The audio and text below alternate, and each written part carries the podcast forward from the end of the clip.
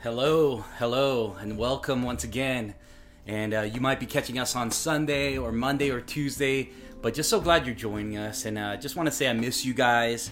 Uh, there's a lot of things in transition, and uh, uh, we uh, could not go back to the spot yet that we first had our service. And so we're looking for a new place. So be praying with us. It's uh, it could be a little frustrating for me. I'm just trying to figure things out and trying to lead well. So please be in prayer for me and uh, and our team. And please, uh, please be in prayer for one another. And if you guys can hold watch parties, that would be perfect at this time. We are on the second half now of 2020, and what could we say? It's been a, a crazy moment, right? It's a crazy moment and and almost like praise God we're on the second half. And even though uh, things are not fully settled, let us be reminded that God is not freaking out. And uh, and just maybe we needed this like shaking. We needed this awakening that to happen to understand like we can't go always go back to the life as normal maybe god is doing something new in us like he many times before in scripture uh, and and in these moments i understand that I or we need Jesus more than ever before. And people around need Jesus. People around us. They need his hope, his love, his grace, his salvation. And, and every other foundation I feel like is being shaken. These foundations of our job or of finances or our hobbies or things, our health. And there's a fear involved. These things are just shaken with so much uncertainty, people are feeling numb or anxious, or, or they're feeling, I don't know, I don't know how you're feeling. You can put it down in the comments below.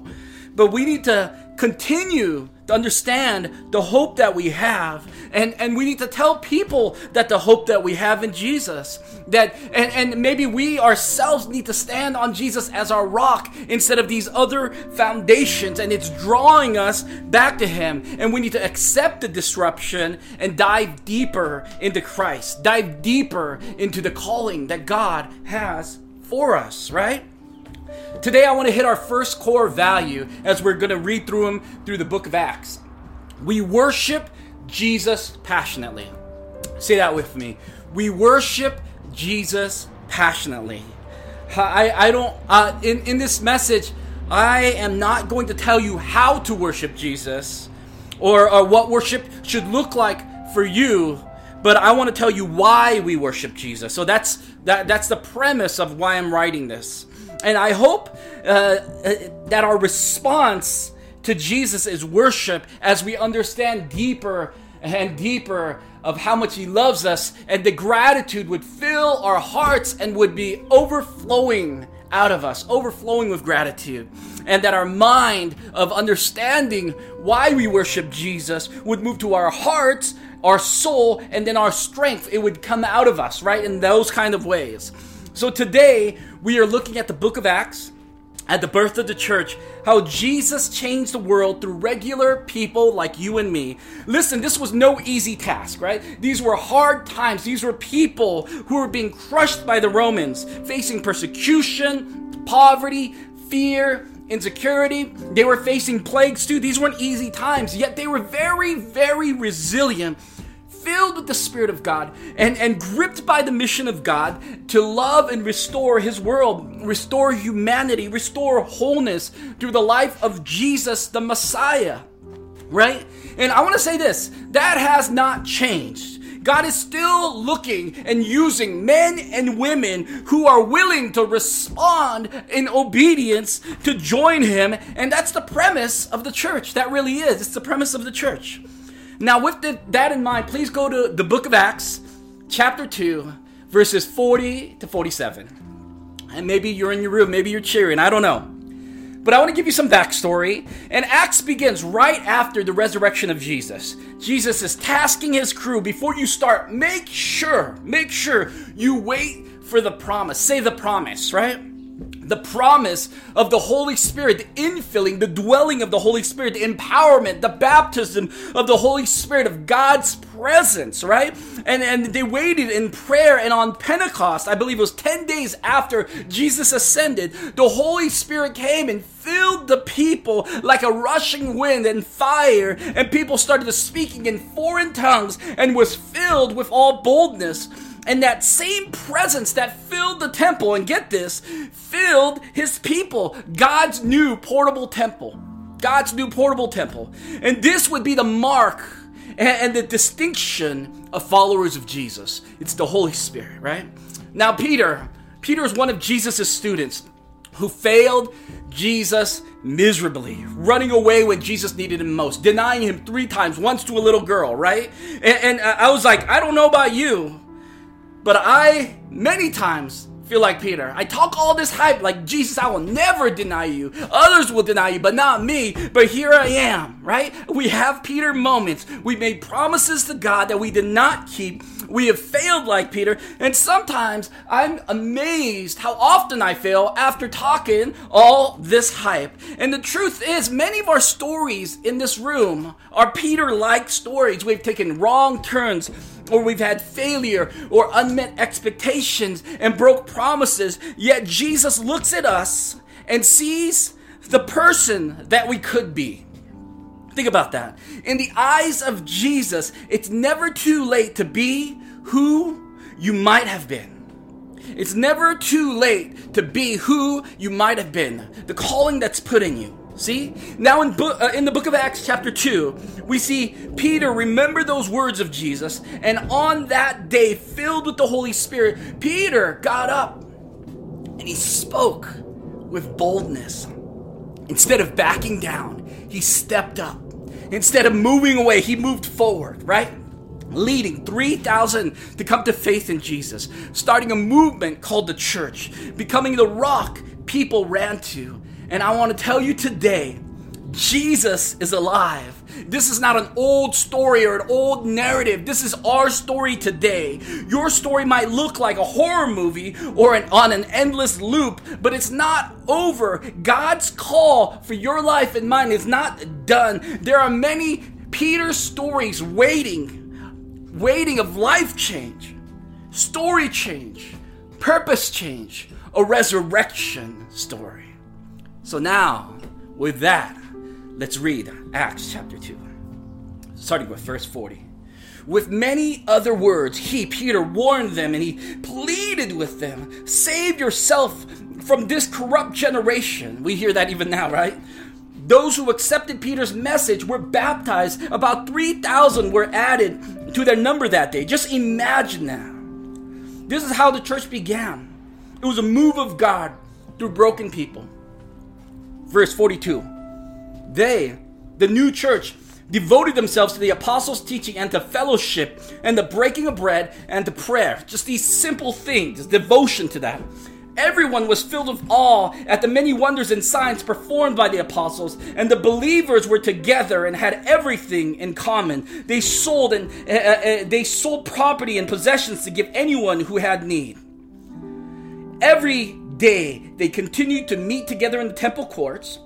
They broke bread in their homes and ate together with gladness and sincere hearts, praising God and enjoying the favor of all people. And the Lord added to their number daily those who were being saved. Amen. There's such a beauty to the early church, right? It's not this program, that program. It was just simplicity simplicity of life of being devoted to God and devoted to one another, meeting in homes, meeting in town centers, right? They learned, they prayed, they praised, they united, they were generous, and God moved on their behalf. And they were devoting themselves, devoting, say devotion. That's a huge word, devotion, right? And, and, and you see right here, as they're devoting themselves, you see that worship was more than singing. Worship is the expression of what we build our life upon. I'm going to say that again. Worship is the expression of what we build our life upon. It's way more than singing. It's way more than Sundays. It's way more than watching a sermon online, right? There was a monumental shift happening here. The presence of God moved from the temple, the place of worship, a place where people pilgrim, pilgrimaged every year right? To get to. Israel's temple was where God's space and humanity's space were at one, right? Which symbolized God's desire to live together with his human creation and rule the world through them. Think about that. This is where heaven and earth meets the temple. The temple is where heaven and earth meets. Yet God was doing something new. The presence and the worship of God moved from a place to a people. 1 Corinthians 3:16 says, "Don't you know that you yourselves are God's temple and that God's spirit dwells within you?" 1 Peter 2:5 says this, "You also like living stones, like bricks that are alive, are being built up into a spiritual house to be a holy priesthood, offering spiritual sacrifices acceptable to God through Jesus Christ." That as you come together like bricks, you hold the presence of God, right? it's showing a metaphor of the temple. God knew that the physical temple would be destroyed, and it was destroyed on 70 AD, just a few years later, by the Roman Empire. This Roman army came in and just wiped it out, right?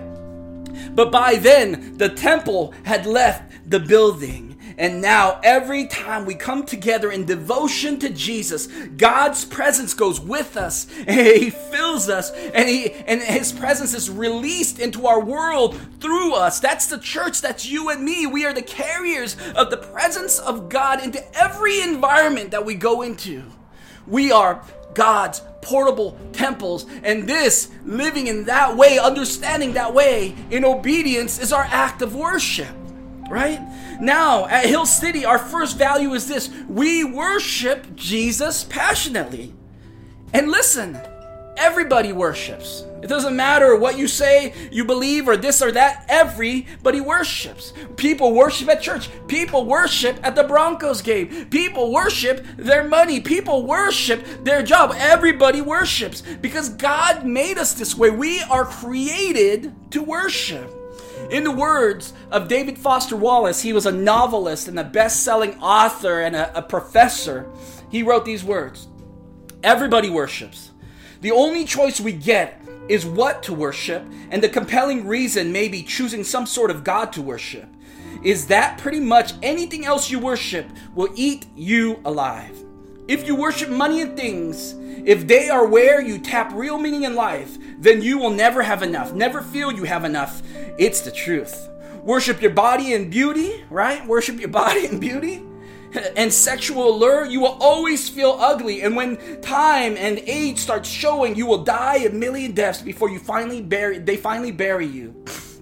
If you worship power, you will end up feeling weak and afraid, and you will need ever more power over others to numb your own fears. If you worship your intellect, being seen as smart, you will end up feeling stupid, a fraud, always on the verge of being found out. But the insidious thing about all these forms of worship is not that they are evil or sinful, it's that they're unconscious. They are our default setting. Worship is our default setting. David Wallace was not a religious man but he understood the human heart. And, and he understood that everyone trusts something to save them for salvation, right? For their purpose, for their happiness, for their mode of life. That everyone has faith in something to save them, to give them meaning. Yet Jesus taught us through the woman at the well, through Peter's life, through Nicodemus, that if God is not what you worship, what you build your life upon, anything else, even your kids, your job, your financial security, your pleasures, even your good morality and goodness will enslave you. And second, if you do achieve whatever your goal is, right, it won't be enough for you to satisfy your soul, right? To satisfy that hunger in you, that need in you, because you were made for God, created to worship Him alone. So, why do we worship Jesus? I'm glad you asked, right? Galatians 4 4 to 7 says, But when the set time had fully come, God has sent his son, born of a woman, born under the law, to redeem those under that law, right? That we may receive adoption to sonship. Because you are his sons, God sent his spirit, his son, into our heart, and the spirit who calls out, Abba, Father.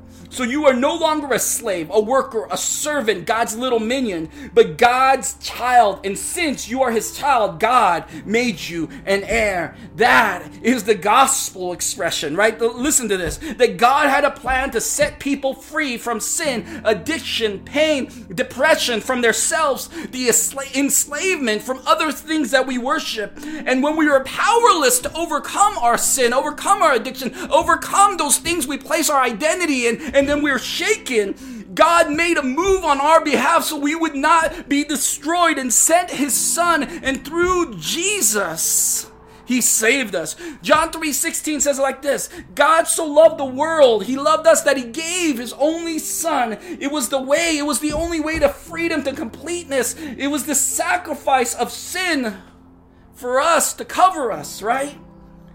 That whoever believes in him trusts in Jesus, follows Jesus, will not perish because he paid the price of death. And when we are in Christ, God sees us through Christ. God's justice, when he sees us, is done through Christ, and we are made back right with him. That will not perish, but have eternal life. That we will forever be with God. Trust me when I say this. We are precious in his sight. You matter to God. How many of you guys have children? Are they perfect? Not mine, right? Not even for 10 minutes, right? Not even when I say pretend to be good, right? My kids are crazy. We have a lot of babies that are coming about at church, and I was thinking this what does a baby really give you? Everything they have comes from the parent right? From what they wear to what they eat, you wipe them, you clean them, you feed them. Everything is done by you. It's a one sided relationship, but it's your baby, it's your child. Are they perfect? No. Are they precious? Absolutely. So, the core of Christianity is based on this understanding of God being our loving Father. J.I. Packer says it like this He says, If you want to judge how well a person understands Christianity, find out how much he makes of the thought of being God's child and having God as his father or father. And this is not a thought that prompts, if this is not a thought that, uh, if this is not the thought that prompts and controls his worship and, and prayers and his whole outlook on life, it means that he does not understand Christianity very well the way we see ourselves, the way we see our lives, the way we give, the way we worship, the way we pray, the way we base our life upon, it is all connected to our view of God as Father. So listen, we don't worship God because we're good. We're having a good day. We're blessed. We're in a happy moment. No, that's not what it's based on. We worship God because He is good. He is loving. He came down to save us. He sacrificed. He is God. He is our Father. He sent His only Son to save us, His children. We are loved. We are wanted. We are precious in our Father's sight. This is the heart of worship. The heart of worship is responding to a God who loves us so deeply. It's not working, working, working, working so hard so we can be good enough. You'll never get there. No, rather we fall into the arms of God, holy, and, and, and we respond with gratitude of worship and adoration and devotion comes about. God's presence fills his people and we become these portable temples of worship. Amen. And when we do, His love and His presence overflows out of our life into our world. That is why we worship. Let's pray. Heavenly Father, God, we are so loved by you. If there's someone out listening to this message and you feel so far from you, I pray that we would take one step, one step of boldness, and we would respond and say, God, I might not be feeling it. God, I might not deserve it. God, I need you. I need your love. I need your your your your affection. I need I need your identity. God, I need to come back to understanding who you are and who I am, precious in your sight. And out of that understanding, out of that gratitude, let my heart overflow with devotion and worship. In Jesus' name we pray. Amen. God bless you guys.